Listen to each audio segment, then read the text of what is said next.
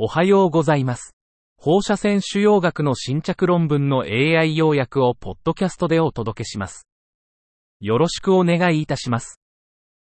論文タイトル。成人がん患者における治療予約の欠席に対する非医療的経済支援プログラムの経済評価。Economic evaluation of a non-medical financial assistance program on missed treatment appointments among adults with cancer. 目的。大規模な公立病院でのがん治療を受ける患者に対する非医療的な経済的援助プログラムの臨床的及び経済的影響を広報史的に評価しました。方法。患者の電子健康記録、プログラム記録、及びがん登録データを使用して、治療開始後180日間での放射線療法と化学療法、免疫療法の欠席率に対するプログラムの影響を調査しました。結果、2015年から2019年の間に放射線療法を受けた1347人の患者のうち、53%、N イコール715が1回以上の欠席をし、28%、N イコール378がプログラムの援助を受けました。援助の受け取りは、欠席率の2.1ポイント、95%CI、0.6から3.5の減少、つまり全体の平均欠席率の51%の減少に関連していました。結論。この研究は、積極的ながん治療を受けている患者のための非医療的な経済的援助プログラムを広報史的に評価する新しいアプローチを使用しました。特に集中的な放射線療法を受けている患者の非医療的な経済的ニーズに対処するプログラムへの投資を支持する結果が得られました。論文タイトル。ガバラプル1は細胞外商法のカーゴローディングと転移発生に必須。GABARAPL1 is essential in extracellular vesicle cargo loading and metastasis development. 背景と目的。主要の一般的な特徴である低酸素状態は、放射線や化学療法への抵抗性の増加と転移の促進により予後が悪化します。以前、ガバラプル1が低酸素状態での血管新生を促進する外来性商法、EV の分泌に必要であることを示しました。今回、転移過程におけるガバラプル1プラス EV の役割を探りました。材料と方法、ガバラプル1欠損または対象の MDA-MB231 細胞をマウスの乳腺脂肪パッドに注入しました。肺を解剖し、ヒトケラチン18を分析しました。また、ノルモキシア21%を O2、またはヒポキシア O2 より小さい0.02%に暴露されたガバラプル1欠損細胞と対象細胞から EV を分離し、免疫ブロット、ナノ粒子追跡分析、高解像度流動細胞計測、質量分析、次世代シーケンシングで分析しました。結果、ガバラプル1欠損腫瘍由来の肺転移数は84%減少しました。ガバラプル1欠損細胞は移動速度が遅いものの、侵襲能力は同等でした。ノルモキシアとヒポキシアの両方の EV は、転移の発展と関連するタンパク質と miRNA を含み、癌細胞の侵襲性を増加させます。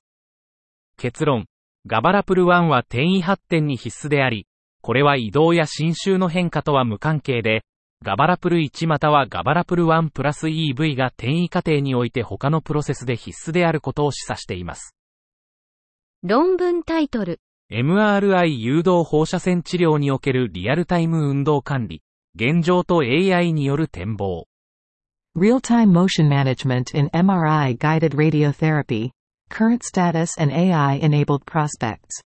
MRI ガイド放射線治療、マリック RT は、治療日ごとの解剖学的変化、インターフラクションと治療中の動き、イントラフラクションに対応する高度な治療法です。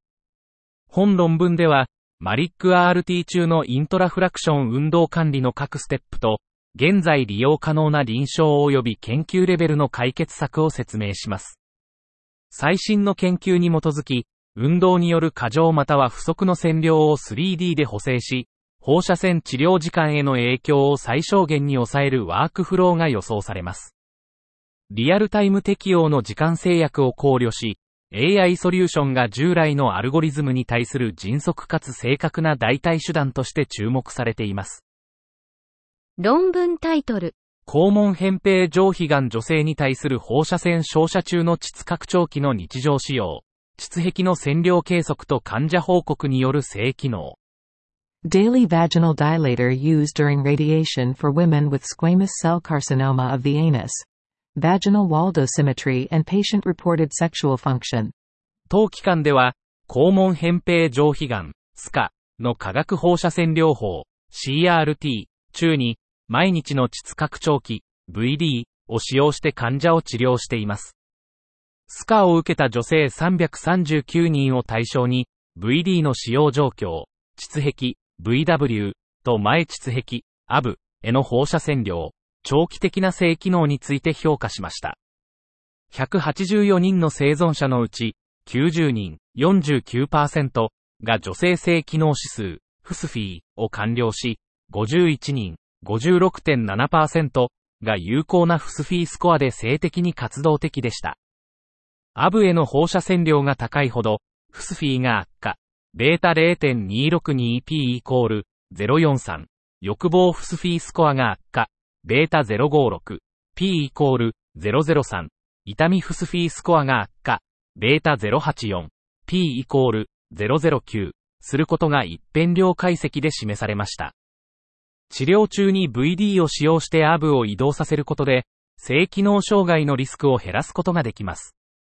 アブ D50% より小さい48グレーに制限することで、さらにリスクを減らすことができますが、この制約を検証するためには追加のデータが必要です。論文タイトル。レレバンケ試験の進行期露胞性リンパ腫患者の転機を予測する代謝腫瘍量。Metabolic tumor volume predicts outcome in advanced stage follicular lymphoma patients from the relevance trial. 初期の PET パラメーターが治療未経験の露胞性リンパ腫、FL、患者の予後に影響を及ぼすかを調査しました。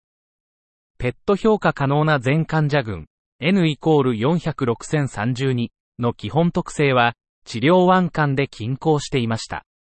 最大標準化取り込み値、サマックスと最大標準化距離、スドマックスが抽出されました。中央値の追跡期間は6.5年で、6年間の無増悪生存率、PFS は57.8%、中央値の全代謝主要体積、TMTV は284立方センチメートル、サマックスは11.3、スドマックスは0.32メートル1でした。高 TMTV、510センチメートル3とフリッピは劣る PFS と関連していました。P イコール0.013及び P イコール0.006。基線の TMTV は、抗体維持療法の文脈でも、進行 FL 患者の PFS を予測します。以上で本日の論文紹介を終わります。お聞きいただき、ありがとうございました。